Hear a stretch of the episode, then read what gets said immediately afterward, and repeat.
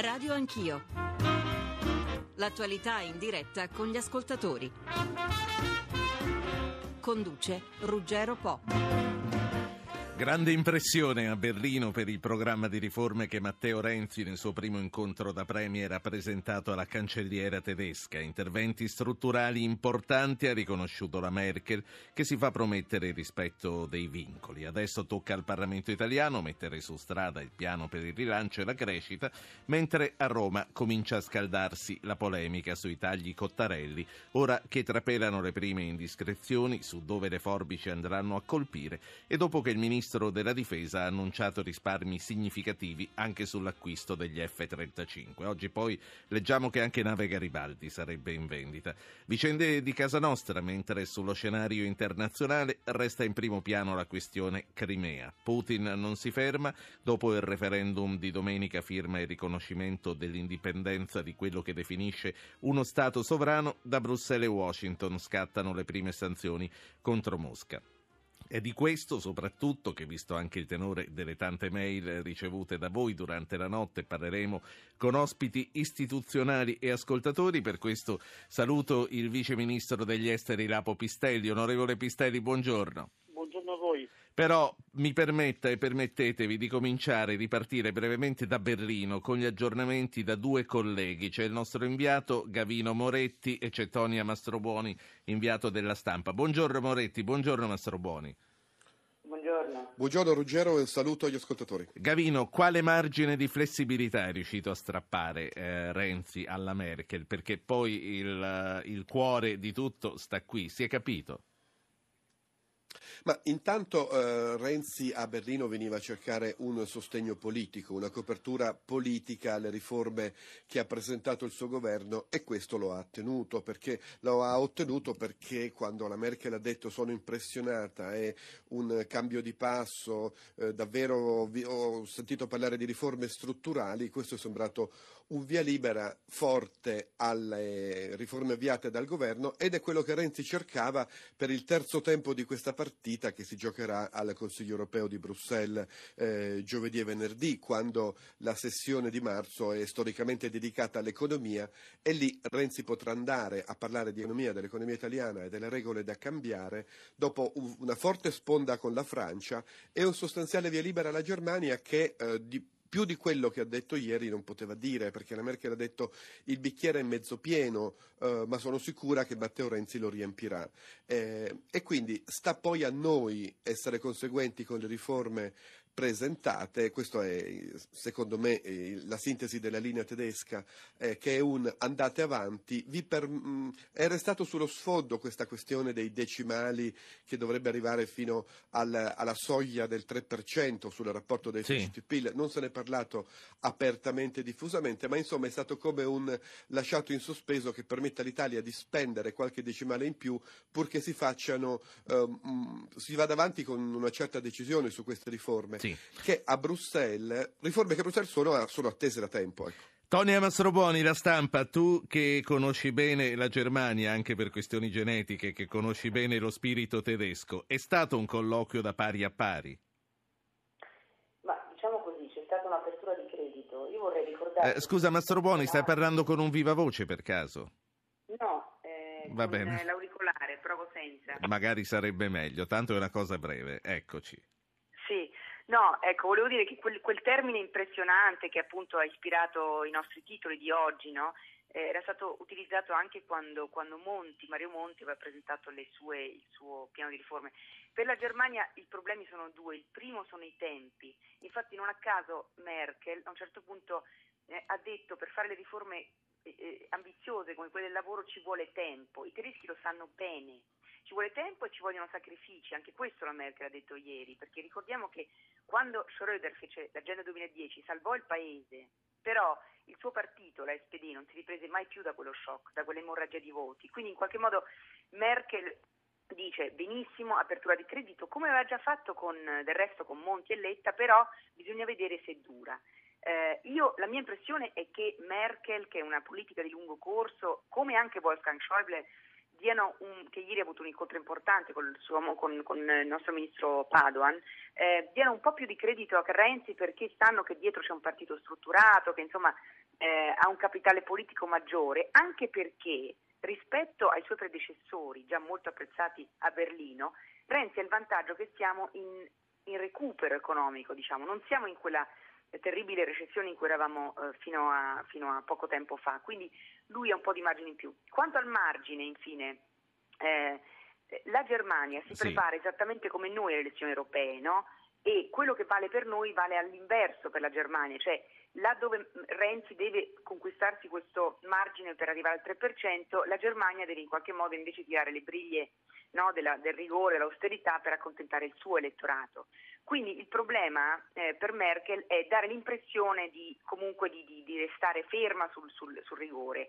Secondo me eh, in Camera Caritatis poi sia lei sia Schäuble hanno fatto, hanno, hanno fatto capire che se non si supera il limite, il limite, del 3% del deficit del patto di stabilità che è stato evocato tante volte sì. in conferenza stampa, quel margine, su quel margine eh, per arrivare al 3% si può discutere a Bruxelles. Questo credo sia la posizione ecco. tedesca perché sì. questa è un po' l'apertura di credito eh, lievissima che c'è, però eh, ripeto c'è un problema di tempi eh, negli ultimi tre anni qui a Berlino sono passati tre Presidenti del Consiglio, tutti e tre apprezzati. Forse rispetto a Renzi c'è un pochino di, di, simpatia in più, anche perché, appunto, ripeto, c'è la consapevolezza che ha un capitale politico maggiore rispetto agli altri. Eh, però ecco, i tedeschi sono cauti, nel senso sì. lo sono geneticamente e, e, attendono l'implementazione di queste riforme, come ha detto Schäuble a Padoan. Grazie per questo commento, Tonia Mastrobuoni, la stampa. Eh, arrivo subito alla Crimea col viceministro degli esteri, ma vorrei chiudere con Berlino e con Moretti. Moretti, Renzi come ha commentato con noi giornalisti questo incontro? Qual è stato il punto di vista italiano?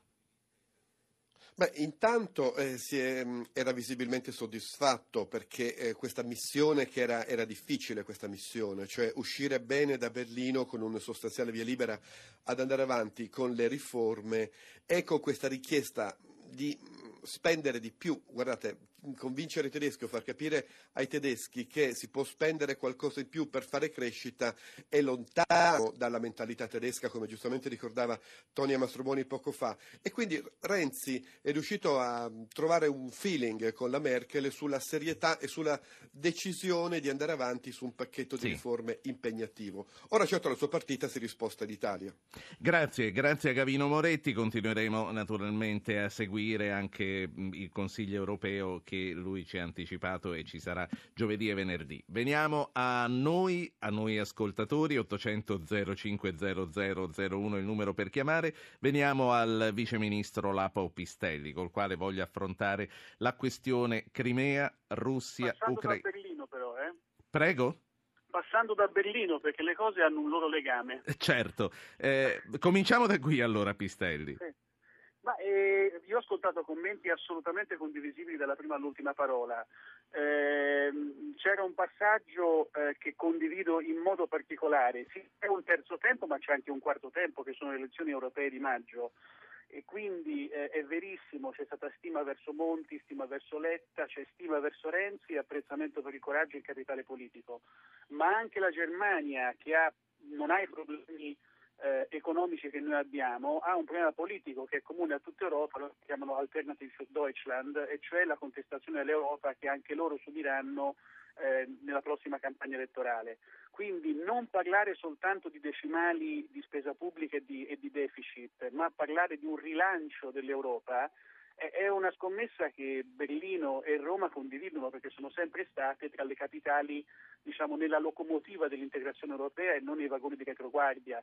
E questo è un aspetto importantissimo della visita che Matteo Renzi ha fatto ieri a Berlino, cioè rinsaldare questo legame fra i, fra i due paesi probabilmente più integrazionisti di ogni altro sul continente europeo, ancor più di Parigi certo. sicuramente. Paesi che eh, tutti si rivolgono appunto al loro elettorato in vista della scadenza del 25 di maggio. Eh, Vice Ministro, ma mh, venendo, rimanendo un attimo alle riforme che sono state annunciate che hanno impressionato la Merkel, a, a parte appunto l'impatto che possono avere sui partner internazionali, non bisogna trascurare che le nostre riforme dovranno essere messe su strada a Roma, Quindi quello che le chiedo, che cosa permetterà a Renzi di riuscire là dove Monti e Letta hanno fallito, cioè di far approvare dal Parlamento pienamente quello che loro hanno in testa e non quello che con Monti e con Letta è uscito, diciamo così, discretamente depotenziato dal Parlamento? Ma io credo il diverso quadro politico che lo sostiene e, e non faccio tanto riferimento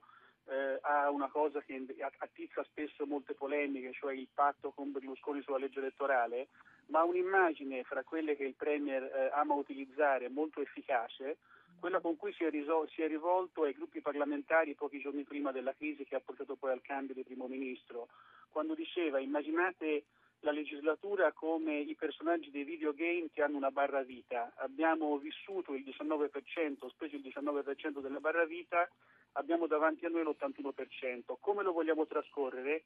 Quattro anni per rifare l'Italia o altrimenti? Ed è chiaro che la maggioranza del gruppo parlamentare e poi l'intero Parlamento hanno detto l'81% della barra vita della legislatura per rifare grandi riforme. Questa è la scommessa e il legame fra un Premier non parlamentare e la sua ampia maggioranza parlamentare ed è su quello che ciascuno di noi come dire, rischia la credibilità e l'osso del collo ma è impegnato fino allo spasimo per realizzare il programma. Ecco, Crimea, veniamo qui e arriviamoci attraverso il primo ascoltatore che parla oggi, che è Lorenzo, che chiama da Milano. Lorenzo, buongiorno. Sì, buongiorno a tutti. Eh, la, la, questione della Crimea secondo me va analizzata sotto due diversi aspetti, e cioè eh, che cos'è più importante? Eh, l'autodeterminazione dei popoli o la salvaguardia dei eh, confini di uno Stato? Perché sono due temi che indubbiamente sono, possono essere in conflitto l'uno con l'altro. Noi stessi come italiani siamo passati tanti anni fa quando l'Alto Adige voleva annettersi al Sud Tirolo. Quindi eh, questo credo che sia il problema più grave e più importante da, da, da analizzare. Sì. È molto difficile dire chi può avere ragione in questi casi. No? Sì, eh, grazie, grazie Lorenzo. Nel frattempo siamo collegati anche con Antonio Tajani, vicepresidente della Commissione europea. Buongiorno eh, Tajani. Ehm, buongiorno, buongiorno, a tutti gli ascoltatori di Radio Anch'io. Allora, Lapo Pistelli, rispondendo all'ascoltatore, è più importante l'autodeterminazione di un popolo o i confini fra gli stati? Beh, eh, cambierei la domanda, è importante il rispetto della legalità internazionale. Eh, ci saranno stati sicuramente errori in tutti questi mesi, ma non è accettabile che la carta geografica dell'Europa venga eh, ridiscussa in un tira e molla in cui si viola l'integrità territoriale di un paese. Eh, questo è il messaggio molto forte che è uscito da Bruxelles e da Washington in questi giorni ed è il messaggio che tiene ancora aperto insieme al bastone delle sanzioni eh, la carota del dialogo che l'Europa e dentro l'Europa, per questo dicevo volevo passare da Berlino, Berlino e Roma in modo particolare tengono aperto con Mosca.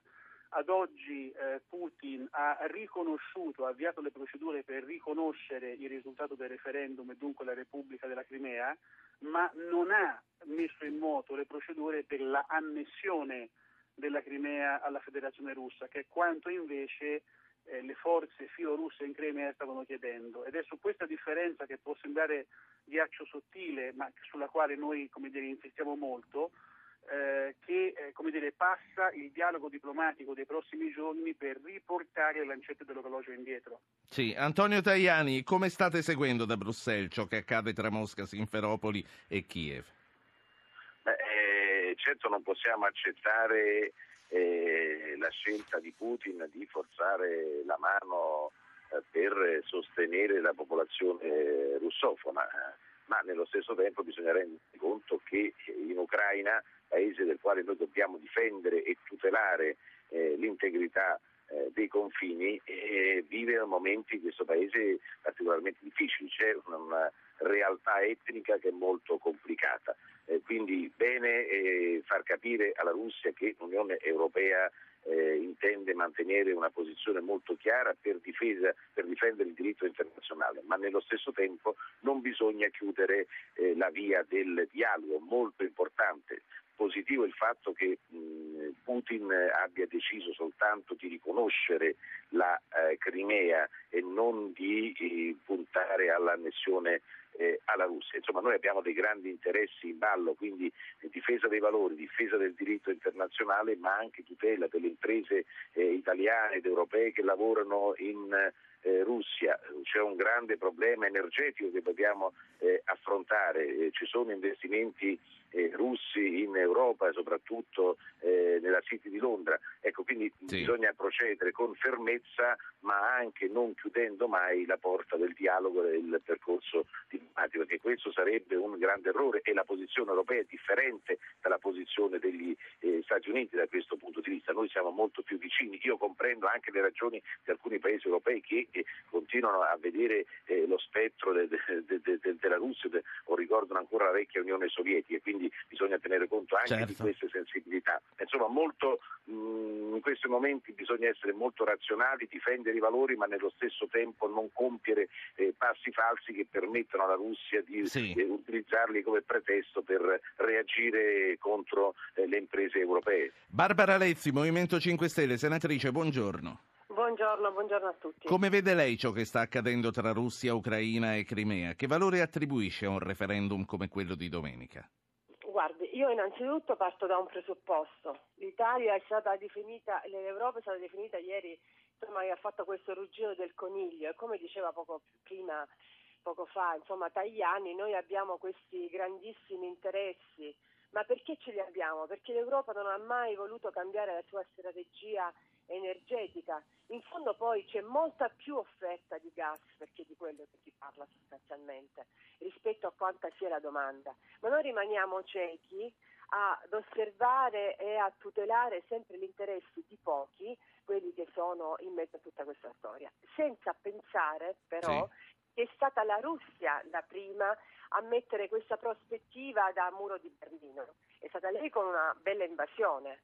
Allora probabilmente si dovrebbe riguardare tutto la, eh, l'assetto federale che ci dovrebbe essere tra la Crimea e l'Ucraina e poi riguardare tutto, perché qui c'è stata un'invasione e in, e in, base a quello noi stiamo cercando di ragionare molto tranquillamente però perché l'Europa è stata molto più morbida rispetto a quanto avrebbero voluto gli Stati Uniti e rispetto a quanto hanno fatto. Quindi eh, in definitiva noi sì. in mezzo a vasi d'acciaio, questo siamo. Vice, vice, sì, Vice Ministro Pistelli, ripartendo da qui, ma senza trascurare anche i grandi interessi che ha citato il Vicepresidente europeo Tajani, io vorrei capire anche quali possono essere le ripercussioni eh, per quanto riguarda gli affari italiani e sul nostro export, ma ripartendo appunto dalla dipendenza energetica, che eh, tema che sollevava la senatrice 5 Stelle.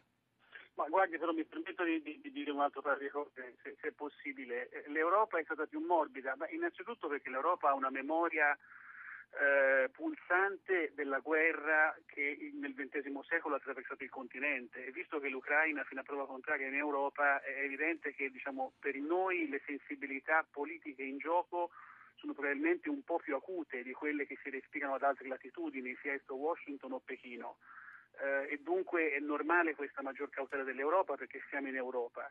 È vero che questo è verissimo e non c'è nessun rimprovero particolare né a una capitale né a una persona né a un leader. È vero che in questi dieci anni la strategia orientale dell'Europa su questo cosiddetto spazio post-sovietico ha avuto delle accelerazioni e delle frenate, eh, delle offerte e delle, macch- delle marce indietro e non è un caso che anche le elezioni prossime che faremo sono elezioni sull'identità dell'Europa e su quello che noi vogliamo essere.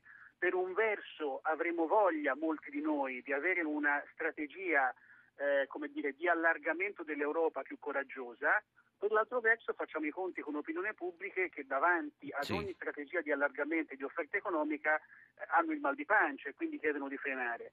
Però attenzione, quanto sta accadendo non, non, sicuramente delle ripercussioni economiche, ma non possiamo risolvere problemi di diritto internazionale mettendo sull'altro piatto della bilancia eh, la, diciamo, la, la, il nostro deficit energetico, perché altrimenti è chiaro che come dire, diamo un'immagine, non soltanto un'immagine, ma un messaggio della politica e delle relazioni fra Stati che è assolutamente falsato. Noi che pure abbiamo un bisogno di energia che per fortuna prendiamo nelle quattro direzioni del globo e non soltanto dalla Russia, siamo pronti evidentemente su un punto politico a fare entrare in seconda linea gli interessi economici, pur sapendo che questi ci sono. Ma più in generale noi abbiamo bisogno di ingaggiare con Mosca, perché Mosca è comunque un grande paese, la capitale di un grande Sì. paese, un dialogo a tutto campo sull'energia, sull'economia, sulle libertà, sullo Stato di diritto. Se si risolve Sì. Il- questo dialogo complessivamente si risolve positivamente la crisi ucraina e si risolve positivamente l'integrazione eh, possibile fra la Russia e il grande spazio europeo. Ma non è sbagliato mettere come dire, in prima linea rispetto a un altro l'interesse energetico rispetto alla politica e il diritto rispetto alle imprese. Nel dialogo omnicomprensivo con Mosca si salva tutto. E mi faccio dire una cosa, eh, que- al- se la crisi degenerasse diventa una situazione lose-lose, perdi-perdi per tutti, perché perdi per il Mosca che verrebbe sanzionata e perdi-perdi per l'Ucraina che si smembra e perdi-perdi anche per, la- per, diciamo così, per Bruxelles e per tutti gli interessi e l'agenda molto importante che va in Sì. campo con Mosca. Per questo devo fare macchina indietro. Tajani.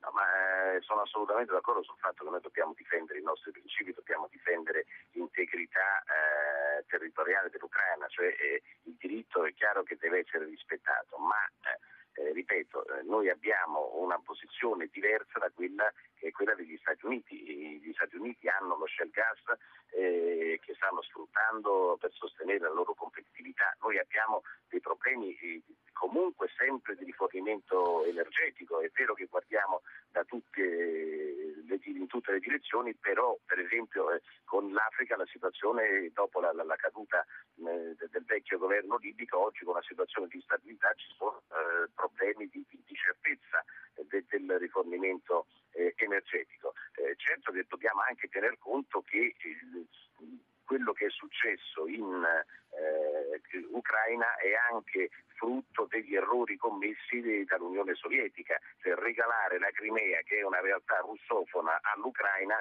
fu uno straordinario e gravissimo errore eh, di Khrushchev e della politica imperialista Quindi, sovietica. In questo lei è d'accordo un po' con Gorbaciov quando dice si è riparato a un errore del passato? eh, si poteva forse riparare in maniera differente, nel senso eh, senza violare eh, le regole, senza violare il diritto internazionale, però è una situazione, ripeto, sulla quale eh, è difficile dire tutto è bianco e tutto è nero, la ragione è tutta da una parte e il torto tutta dall'altra. Certo, la posizione di Putin è inaccettabile, eh, quindi Putin deve rendersi conto che eh, eh, per quanto ci riguarda ha violato determinate eh, regole e noi siamo a difendere il diritto all'integrità territoriale, Sì. il rispetto dei trattati, delle regole, però eh, dobbiamo anche renderci conto di quella che è la reale situazione in quella parte eh, dell'Europa eh, orientale. Con questo eh, chiudo con lei, la saluto, la ringrazio per essere stato a Radio Anch'io. Antonio Tajani, vicepresidente della Commissione europea. Grazie, alla prossima. Grazie a voi. Barbara Lezzi, eh, spostandoci eh, dalla Russia Crimea ai tagli alla spesa e tornando alle questioni italiane, voi li sollecitate da sempre. Ora che comincia a emergere il programma, sembra che facciano sul serio, a cominciare dalle spese militari. Lei come valuta la dichiarazione sulla rinuncia a parte degli F-35? Allora, guardi, noi abbiamo detto diverse volte che se il governo, qualsiasi sia il Premier, perché ormai si cambia così tranquillamente, senza passare neanche dal, dal corpo elettorale, ma se qualsiasi governo dovesse fare qualsiasi provvedimento di buon senso, ragionevole, noi ci siamo. Noi abbiamo fatto una mozione per cancellare il programma sugli F-35 che è stata appoggiata dallo stesso Parlamento che adesso appoggia Renzi. Se questo stesso Parlamento ci ripenserà e investirà gli stessi miliardi, questi 15 miliardi, sulla scuola, le dritte Purtroppo la telefonata è abbastanza difficoltosa, lei ha la possibilità di spostarsi. Sì, vediamo un po'. Benissimo. Allora, se, se questo stesso Parlamento vorrà cambiare idea e destinare questi finanziamenti ad altro, come dicevo, edilizia scolastica, dissesto idrogeologico, perché noi siamo in un paese civile, l'Europa in cui quando piove si muore, noi ci siamo, siamo tranquilli. eh, ci siamo e siamo, eh, sappiamo di fare il bene del Paese con una ricaduta immediata sulla vita dei cittadini. Sì. Quando è così noi ci siamo sempre.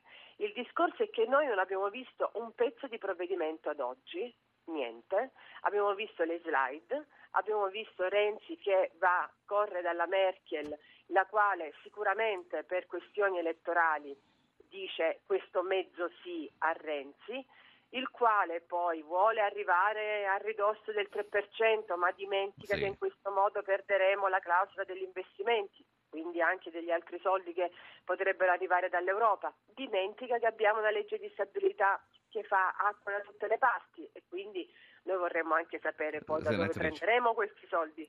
Allora, diamoci tempo, ci ritroveremo qui a ridiscuterne no, quando vedremo. Grazie anche a lei Lezzi. Ora Grazie. vado, grazie, ora vado a concludere anche con il vice ministro degli esteri Pistelli. Ci sono due questioni per concludere che vorrei affrontare con lui. Innanzitutto gli F-35, risparmiare sull'acquisto degli F-35. Lei è d'accordo? Poi le voglio chiedere anche che cosa farete ora per sostenere Kiev.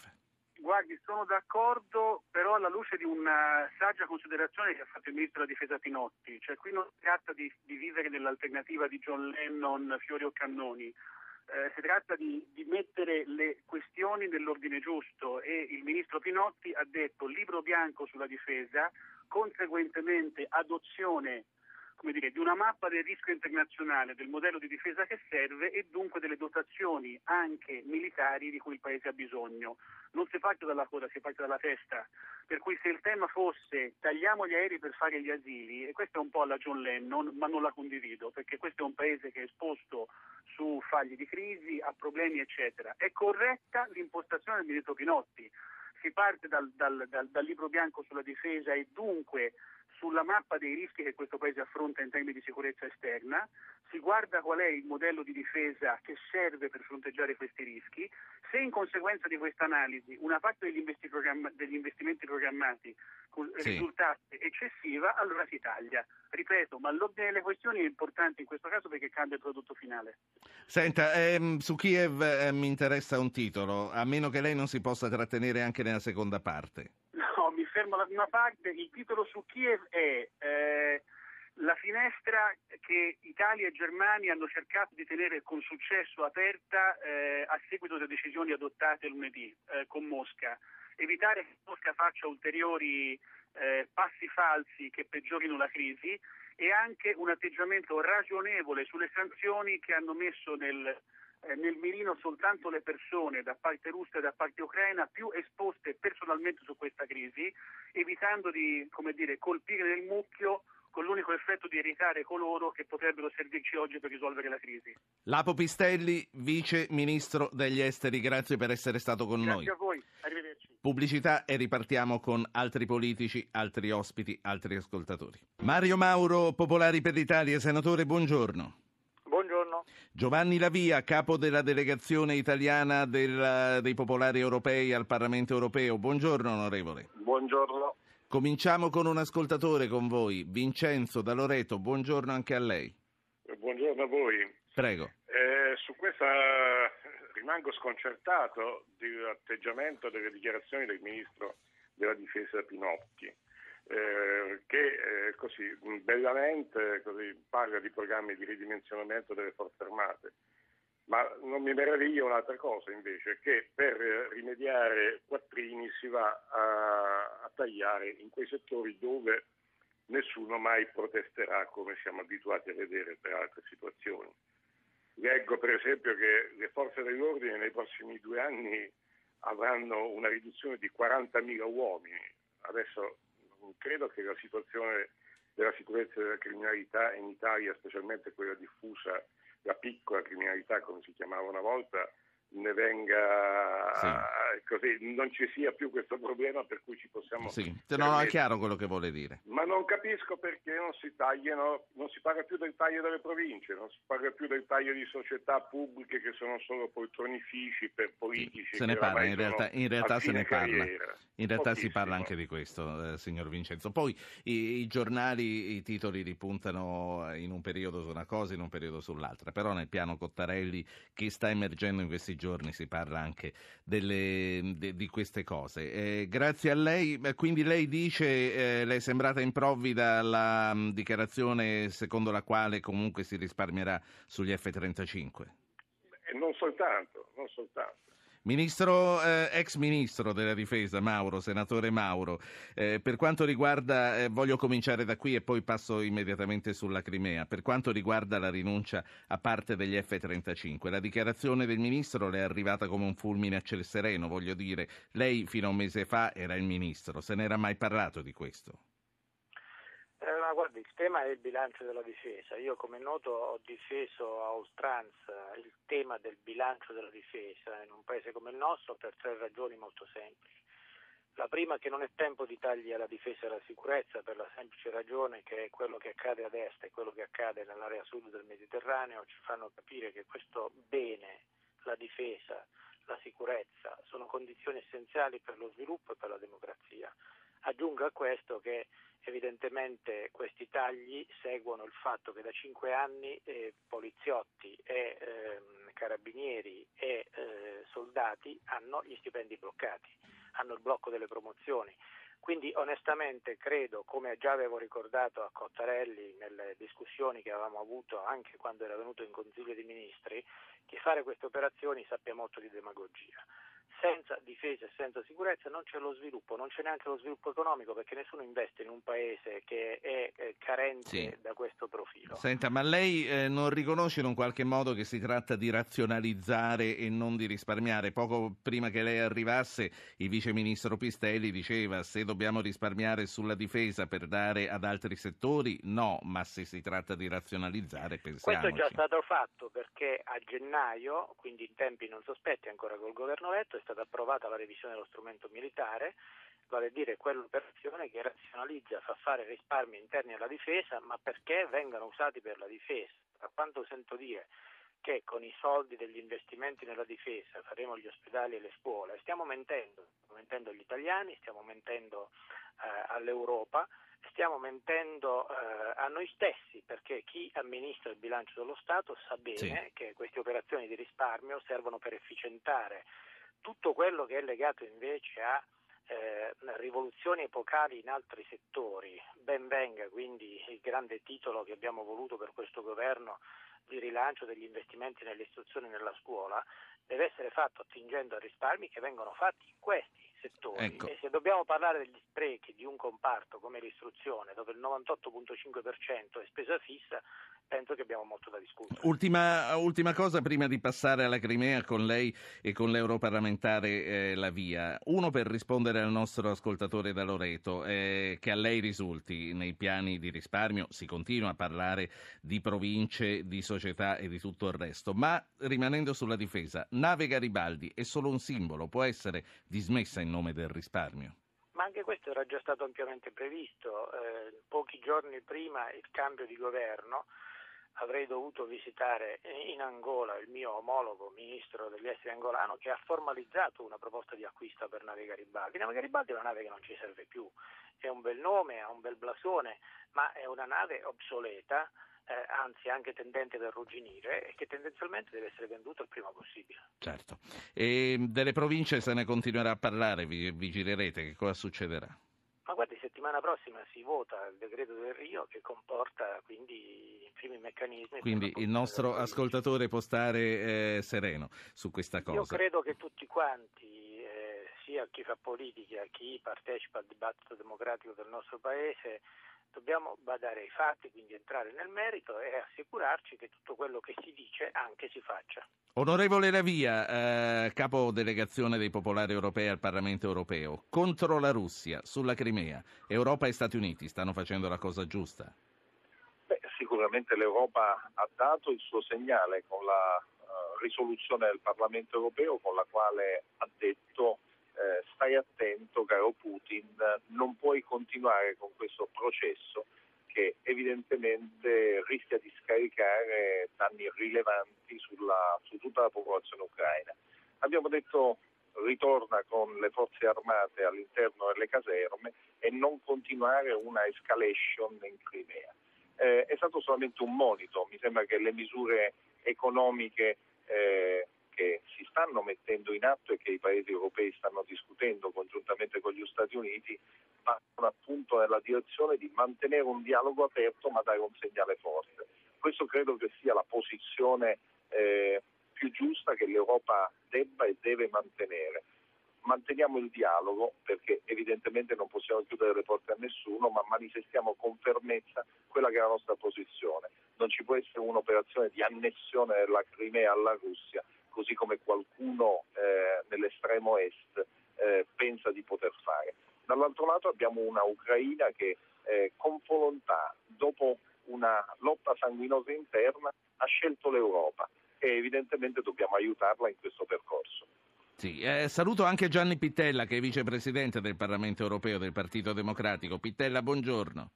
Buona mattinata a tutti. Dare a questo punto un'opportunità all'Ucraina, diceva il suo collega europeo Giovanni Lavia. Come si fa? Ma bisogna difendere l'integrità territoriale dell'Ucraina, bisogna sostenere finanziariamente eh, le necessità di cui ha bisogno oggi urgentemente l'Ucraina, parliamo di eh, 15 miliardi di euro più o meno, e di questo deve farsi carico anche l'Unione Europea eh, bisogna accompagnare i cittadini e e le, forze politiche alle elezioni e alla costruzione di una uh, moderna democrazia e poi bisogna insomma, consentire che l'Ucraina faccia i suoi giochi, i suoi giochi politici e economici, eh, diciamo geopolitici, nel senso che l'Ucraina può da, ad un tempo stare dentro un accordo di eh, collaborazione di libero scambio con l'Unione Europea e stare dentro un progetto euroasiatico caro alla Russia. Insomma, non, non dobbiamo tirare per la giacca da una parte o dall'altra questo povero paese che sta in mezzo e si sente strattonato e quasi dilaniato. Dobbiamo come, aiutarlo a, eh, resti- a, a, riconquistare la sua integrità e a conquistare la sua democrazia e poi deve svolgere il ruolo che, che è giusto che svolga eh, sì. in collaborazione sia con l'Unione Europea che con la Russia. Senatore Mauro, eh, prima il viceministro Pistelli ci evocava il bastone e la carota per quanto riguarda a questo punto le sanzioni verso la Russia. Lei quali margini ritiene che ci siano a questo punto per la diplomazia sui rapporti con Mosca? Intanto c'è un fatto di sostanza, vale a dire mh, mm, eh, qui c'è gente che si è fatta ammazzare per entrare in Europa. Quindi l'Europa mostrerà la propria credibilità solo ed esclusivamente nel momento in cui sarà capace di garantire l'integrità territoriale dell'Ucraina. E per fare questo dovrà tenere a repentaglio la propria consistenza di progetto politico, perché dovrà ingaggiare un vero e proprio baratto di ferro, fatto anche sì di sanzioni e di dialogo con i russi. Non vorrei però che qualcuno volesse fare un po' di scena convinto che ormai è successo l'irreparabile, dando per scontato che la Crimea torni sotto l'egida di Mosca, perché se così fosse non ci sarà bisogno di aspettare una tornata di elezioni europee per capire che nessun ucraino sarà più disposto a pensare a se stesso, al proprio paese, come la nuova frontiera dell'Europa. Certo, l'Italia può ritagliarsi un ruolo particolare in questo frangente. L'Italia deve ritagliarsi un ruolo perché ha rapporto privilegiato con la Russia e perché eh, soprattutto esprime quella visione euromediterranea che tanto fa bene e ha fatto bene anche in passato all'Europa dell'Est. L'Europa dell'Est, tanto per essere chiari, è quell'area al centro dello, dello scacchiere strategico euroasiatico che è costretta a dilaniarsi se non c'è l'interferenza continua di un mondo sia in termini di civiltà e di cultura, sia in sì. termini di azione politica precisa, che può essere guidato dall'Italia in questa circostanza, non peraltro perché l'Italia appare sufficientemente lontana negli interessi e nelle dispute tra ucraini e russi per essere credibile, cosa che non accade per esempio alla Germania. Do voce a un ascoltatore eh, per chiuderla sulla questione Russia-Crimea, poi a voi tre prima di lasciarvi vorrei chiedere una valutazione eh, su Renzi, Merkel e eh, la nuova Italia in Europa, chiamiamola così. Augusto da Copparo, buongiorno. Buongiorno. Ah, beh, la questione Crimea è già risolta così, gli interessa meno che niente la Russia delle sanzioni che può ricevere o non ricevere, perché comunque sia domani e dopodomani tutti dovranno comunque passare dalla Russia e chiedere scusate andiamo avanti così. È sempre stato così e così sarà. Grazie, grazie a Augusto. Eh, Giovanni Lavia, ehm, che da, vista da Bruxelles, che cosa ne pensa? Eh, questa rassegnazione di Augusto è in un qualche modo condivisibile, come si può dimostrargli che non sarà così? Beh, eh, dal mio punto di vista non è sicuramente così. Eh, la diplomazia farà il proprio corso in tutto il processo, ma dall'altro lato dobbiamo avere una visione prospettica eh, di una Europa che si allarga ad est e dove l'Ucraina a pieno titolo può integrarsi in questo processo. È ovvio che l'Europa dovrà tener conto della vicinanza eh, con l'Unione Sovietica e dovrà stabilire sì. un rapporto con essa, ma non un rapporto di sudditanza, non dovremo andare a chiedere scusa anche perché il diritto internazionale, il diritto interno ucraino credo che siano totalmente a favore della sì. popolazione ucraina. Eh... Quindi credo che l'Europa da questo punto di vista abbia una serie di elementi da difendere anche sul piano internazionale, ma non ha nessun ruolo di subordine, in subordine rispetto a Putin rispetto sì. alla Russia. Intanto, Quindi... sì, eh, intanto do il benvenuto a Gennaro Migliore, SEL alla Camera, capogruppo onorevole Migliore, buongiorno. Buongiorno, buongiorno, a tutti. Onorevole Lavia, per concludere, eh, Renzi, dopo gli incontri con Hollande e con Merkel, ritiene che per l'Italia cominci davvero una nuova stagione in Europa? Le chiedo una risposta breve, se possibile. Sicuramente abbiamo oggi una visione da parte degli altri grandi paesi europei diversa rispetto al passato. Hanno visto un primo ministro attivo, propositivo e sicuramente in grado di portare delle innovazioni a livello politico e amministrativo sul piano nazionale. Quindi c'è un flash positivo, credo che dobbiamo continuare su questo percorso e gli alleati, ci, gli, alleati diciamo, gli altri grandi partner dell'Unione Europea sì. ci seguiranno Grazie, grazie a Giovanni Lavia. Senatore Mauro, Popolari per l'Italia. A questo punto eh, Renzi viene a casa col pieno appoggio della Merkel, però queste, queste, riforme deve cominciare a farle funzionare. Siete pronti in Parlamento e siete pronti a fare presto? Intanto mi preme dire forse la cosa più interessante di questo incontro l'ha detta Renzi, vale a dire quando ha, commentando diciamo, la signora Merkel, detto che è diversa da come viene descritta e eh, diciamo, eh, sostanzialmente aperto a un rapporto di maggiore serenità eh, con questo importante leader europeo. È una cosa particolarmente importante perché vuol dire che è tornato un Renzi convinto delle ragioni del rigore, questo è ribadito anche negli accenti avuto dal ministro Schäuble eh, che ha eh, appunto eh, riconfermato che eh, l'Italia deve sottostare, deve stare dentro i parametri che ci si è imposti per poter garantire sì. le riforme. E proprio le riforme le faremo, certo che le faremo.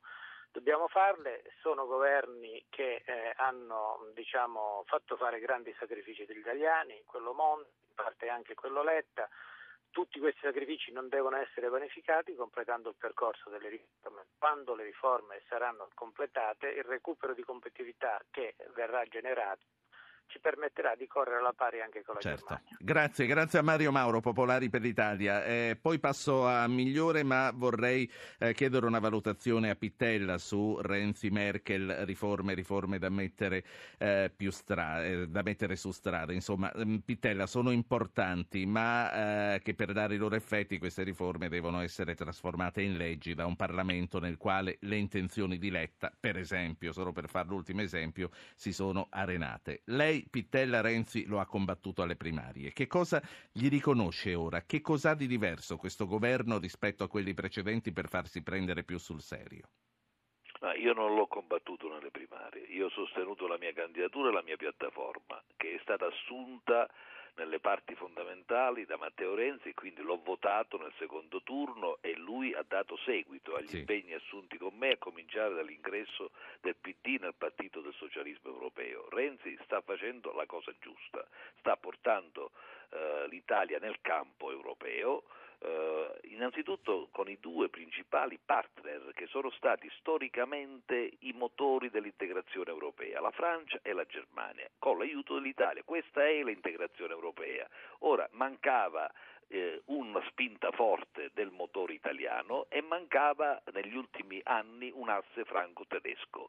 Renzi sta ricostruendo quello che è stato diciamo, il motore principale dell'Europa e lo fa eh, davanti ad una scadenza che è pericolosa per tutti, perfino per la Merkel, che, che, è quella elettorale, perché anche in Germania crescono gli euroscettici e la Merkel ha da che avere paura eh, per la Certo. forte eh, crescita del movimento euroscettico anche in Germania, per cui non basta dire rigore, dagli incontri viene fuori uno Certo, i conti devono stare puliti per i nostri figli e per i nostri nipoti. Due, non si può rinunciare alla crescita, all'occupazione e al lavoro. Tre, bisogna riprendere Sì. il cammino dell'Europa politica, altrimenti saremo sommersi dalla violenta onda anti-europea. Gennaro- Anche la Merkel. Sì, Gennaro Migliore, SEL eh, rinuncia agli armamenti. Il governo si sta dirigendo nella vostra direzione. È sempre la direzione giusta secondo voi o c'è qualcosa da eccepire? Ma certo che la direzione è giusta, si tratta di una considerazione che avrebbe dovuto fare anche il precedente governo e che invece è stata sottratta a qualsiasi ragionevole discussione. Se si vuole affrontare il tema dei risparmi strutturali bisogna iniziare da quelli che non sono strategici e sicuramente eh, l'acquisto del programma degli F-35 al di là della propaganda fatta nel corso degli anni scorsi non ha nessun tipo di interesse per quelle che sono le prospettive future dell'Italia. Noi abbiamo bisogno di un piano di investimenti invece della messa in sicurezza del territorio, di avere delle possibilità che possono essere messe in campo per creare un nuovo sviluppo una nuova occupazione. Quindi su anche questo lei è di perfettamente in linea con SEL, co- co- scusi, con SEL senz'altro, col Movimento 5 Stelle, come ci diceva Lezzi. Per dire la verità io non sono in linea che- con quelle che sono le affermazioni che ho sempre fatto, in questo diciamo che Certo. mi pare che Renzi evidentemente è arrivato su delle posizioni che per fortuna diciamo, iniziano ad essere considerate ragionevoli. Ovviamente se la riduzione sarà solo parziale io chiederò che sia totale. È Presidente Migliore, eh, Pistelli prima, tornando alla difesa, poco fa diceva ok al taglio degli F-35 e tagli alla difesa, ma non alla John Lennon. Diceva non per destinarli a capitoli che non sono sempre quelli della difesa. Non è quello che sta dicendo lei. Ma guardi, per dire la verità non, eh, non vedo quale debba essere l'intenzione, il Vice Ministro degli Esteri dovrebbe occuparsi molto di più di politiche di cooperazione. Di Beh, vabbè, gli ho fatto, gli ho fatto una domanda sulla No, no, no, difesa, no. ma ha risposto sì. Eh, sulla- no, no, no, no, nel senso che lui avrebbe tutto l'interesse a rafforzare il suo ministero sul versante della cooperazione e il fatto che debbano essere eh, destinati per interventi magari di nuovi ar- armamenti oppure per l'acquisto, che ne so, delle nuove, della nuova flotta eh, che viene richiesta anche dalla, dalla Marina, secondo me è insensato. In questo momento io penso che ci sia bisogno di rendersi conto di che cosa ha bisogno di spostare altrove questi, questi fondi. Senta, eh, saltando di palo in frasca, che valore date lei e SEL al referendum della Crimea? Guardi, è una situazione complicatissima rispetto alla quale credo che l'Europa debba avere un atteggiamento molto, molto fermo e aperto a qualsiasi eh, ipotesi di dialogo. E la volontà di potenza di Putin rappresenta uno dei pericoli per la stabilità mondiale. Lo è stato in tante aree del mondo e io penso che la strada di accondiscendere sulla base di convenienze economiche che pure ci sono nei rapporti con la Russia determini uno squilibrio che dal mio punto di vista può essere pericoloso sul piano degli equilibri geopolitici. È chiaro che Putin ha avuto un ruolo negativo nella eh, relazione con l'Ucraina e credo che da questo punto di vista la eh, eventuale annessione della Crimea possa portare dei grandissimi turbamenti per quello che riguarda L'espressione di volontà di un popolo dunque costa conta molto meno dei confini stabiliti per i singoli paesi. Ma perché non è avvenuto attraverso un processo negoziale. Io penso che non è che si fanno i referendum senza che ci sia il rispetto della legalità e del diritto internazionale. In questo momento in Crimea ci sono le basi russe, non mi sembra un'espressione di voto popolare del tutto eh, scevra da condizionamenti esterni. Non è che ogni popolo può scegliere senza che ci siano le garanzie perché lo faccia, sì. questo voglio dire. Cioè, non è che si mettono i carri armati in mezzo alla strada e si immagina che avessero tutti la volontà di votare contro sì. Putin. Gianni Pittella, spese per la difesa, risparmiare sugli F-35, ma per dirottare dove questi fondi risparmiati? Gianni Pittella. della mia piattaforma congressuale e quindi sono particolarmente contento che il nuovo governo ne faccia un punto della sua azione programmatica spetta al governo decidere come spendere, certamente non è possibile, non è pensabile fare un atto di coraggio riformatore e poi eh, polverizzare questi fondi in azioni clientelari o assistenziali di, di, di inutile impatto. Quindi sicuramente ci sono tante emergenze nel paese. Quindi eh, va bene metterli sulla tutela del territorio come eh, propone SEL, va bene metterli sono, sulle scuole e sugli asili. Esatto. Credo che queste siano le cose principali. Oggi al cittadino interessa questo, stare, avere una situazione di sicurezza per quanto riguarda le calamità, purtroppo. Indebolire la corrono. difesa in un momento come questo, con quello di cui stiamo beh, parlando che succede guardi, a Oriente? Ma guardi, adesso non è che dobbiamo andare a fare la guerra.